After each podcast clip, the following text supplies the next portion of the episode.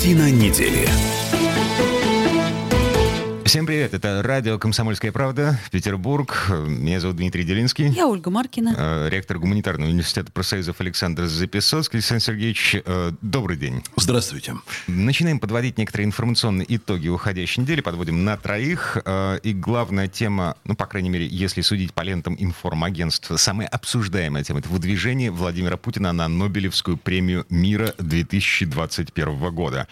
Автор этого выдвижения, Александр Сергеевич, ваш коллега, коллега, академик, э, ну, правда, Российской Академии Естественных ну, наук. Ну, это не академик по государственной классификации, но Угу. Так себя называет, и пресса его так называет. А, так или иначе, доктор педагогических наук, некто Сергей Комков. Насколько серьезна эта история? Эта история счету... абсолютно несерьезна, но она высвечивает, пожалуй, кучу мусора, вот таких исторических напластований на понятие Нобелевская премия. Я вообще-то оказался в какой-то момент к Нобелевской премии достаточно близок, когда ее вручили Жаресу Алферову, и там каждый лауреат имеет право взять с собой команду от себя, которые будут присутствовать при его триумфе. Ого, вы были Каждая там. персона. И вот я вошел э, в 15 персон, приглашенных Алферовым, был там, но дело даже не в том, что я все это внимательно посмотрел, был на церемонии, был на потрясающем банкете. После того, это событие очень высокой культуры, такое отточенное за десятилетия и десятилетия. Но я имел возможность как-то приблизиться к премии, вот знаете, из-за кулисья тоже. На нее с разных сторон посмотреть, подумать. Я не могу сказать, что это фейковая премия. Очень часто она выдается серьезным людям за серьезные достижения, но даже в физике это, как правило, все не очень корректно. А политика? Политика... вмешивается в процесс выбора лауреатов политика. Это, да, конечно, это вот происходит там, где премии мира. Там, э, конечно, это уже, по-моему, на сегодня стало абсолютно позорной премией. Э, вот если посмотреть весь спектр, там есть фигуры очень достойные, но есть фигуры, которым премию мира можно было выдавать только за войну. Это издевательство. А Барак И... Обама вспомним. Да, ну, например, ну, можно много кого вспомнить. Я не хочу сейчас этими именами жонглировать, но премия мира – это не совсем приличная вещь. Это признают даже на Западе. Ну и литература литературная премия. Понимаете, когда Алексеевич выдают э, Нобелевскую премию, а Алексеевич ведь это белорусская писательница, ну, мало кто читал, я думаю, хотя она по-русски Не, я пишет. думаю, что после того, как э, получила она Нобелевку, почитали, почитали. Не очень. еще в начале 90-х читал Алексеевич. Ну, ладно, неважно, не это очень, моя личная да. боль главная. Вот, э, значит, это, конечно, премии политические. Вот Бродский, например, замечательный поэт, но ему премию вручили не потому, что он замечательный поэт, нет, а сугубо по политическим причинам, потому что наши власти с дуру его выдворили из страны. Здесь просто совпал. Очень крупный поэт и политическая такая воля Запада. Но даже в физике, я напомню, что там происходит. Там практически все премии раздаются американцам и японцам. А почему это так происходит? А это происходит потому, что, чтобы получить Нобелевскую премию вот в этих областях, надо заплатить Нобелевскому комитету. Платят крупные корпорации, платят суммы намного превышающие размер самой премии. Они платят не напрямую, а это очень опосредованно происходит там через несколько таких, как теперь говорят в бизнесе, прокладок. Так, чтобы комитет нельзя было упрекнуть ни в чем. А что касается Алферова, его выдвигали много раз. И его заслуги были признаны во всем мире. И в конце концов они натренировались до того, что в один прекрасный день они выдвинули двух американцев на премию. Но так, что им нельзя было этим американцам дать премию, не дав Алферову. И тогда Алферов там оказался первым, и ему вручали вообще первым эту премию, потому что он еще и был на букву А. То есть, вот достойнейший премии физик получает премию в результате вот таких очень хитрых игр и манипуляций. Вот что сейчас означает выдвижение э, Путина на эту премию? Сейчас это имеет такой комический эффект, даже не поймешь, то ли тут Путина оскорбили, поставив его вот на, хороший вопрос, да, на одну кстати. доску с Навальным, то ли над премией поглумились.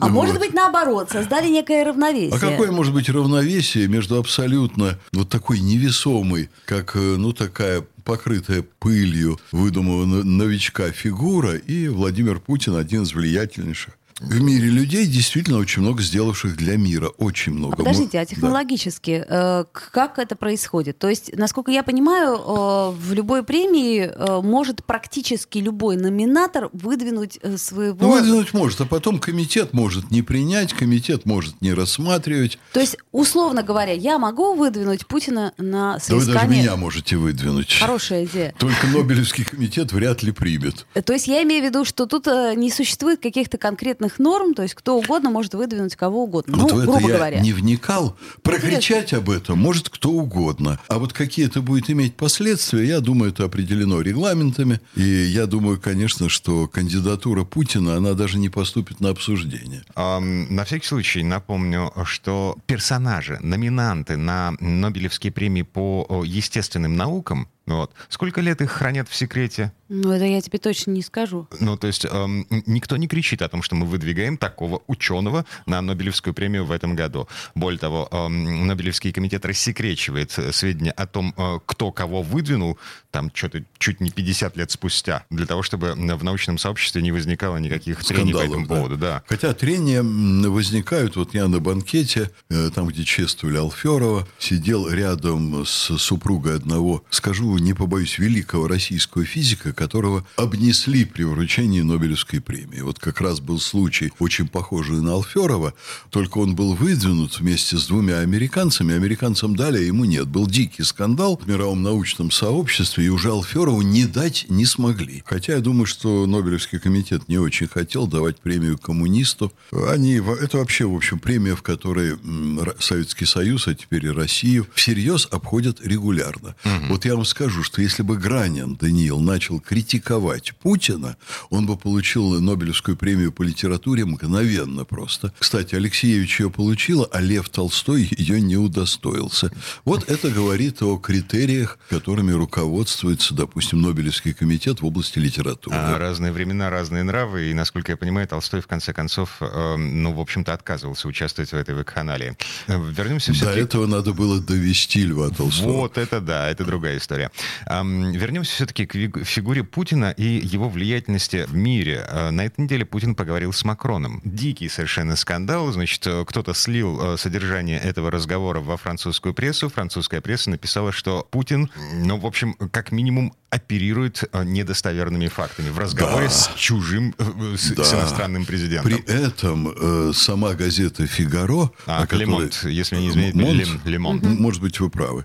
Вот. Тем не менее, сама эта газета оперирует непроверенными сведениями, потому что нет никаких доказательств того, что именно слили точно, газета точно опубликовала. Более того, вот те формулировки, э, беседы, которые французская газета привела, были оспорены Кремлем. Кремль mm-hmm. сказал, что, конечно, именно такого разговора не было. Разговор а, был другой. Французская прокуратура начала расследование по поводу источников этого слива. Ну, да. то есть там это воспринимают серьезно.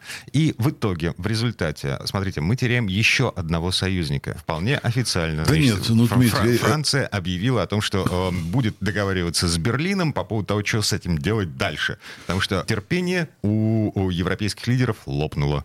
Дмитрий, но это такие преувеличения, мы теряем союзника. Макрон никогда не был союзником России.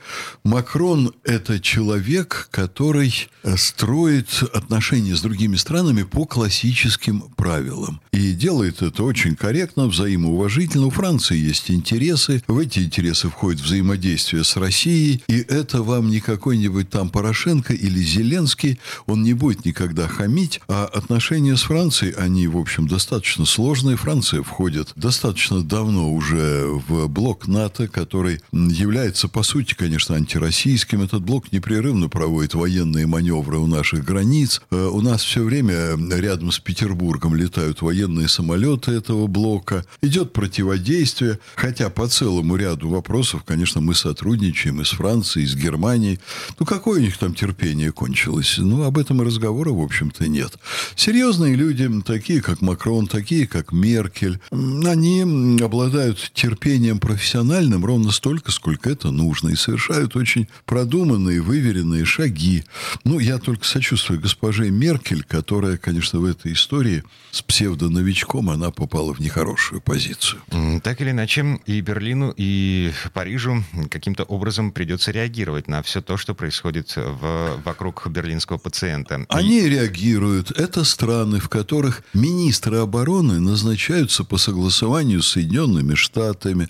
Это страны, в которых военные лаборатории, которыми руководят министры обороны, назначаемые по согласованию с Соединенными Штатами, проводят исследования, выдумывают там некие новички, врут беззастенчиво, не приводят никакие доказательства. Это вот политика, которая, пожалуй, в глазах вот российского общества дискредитирует Запад на очередном витке вот этого противостояния.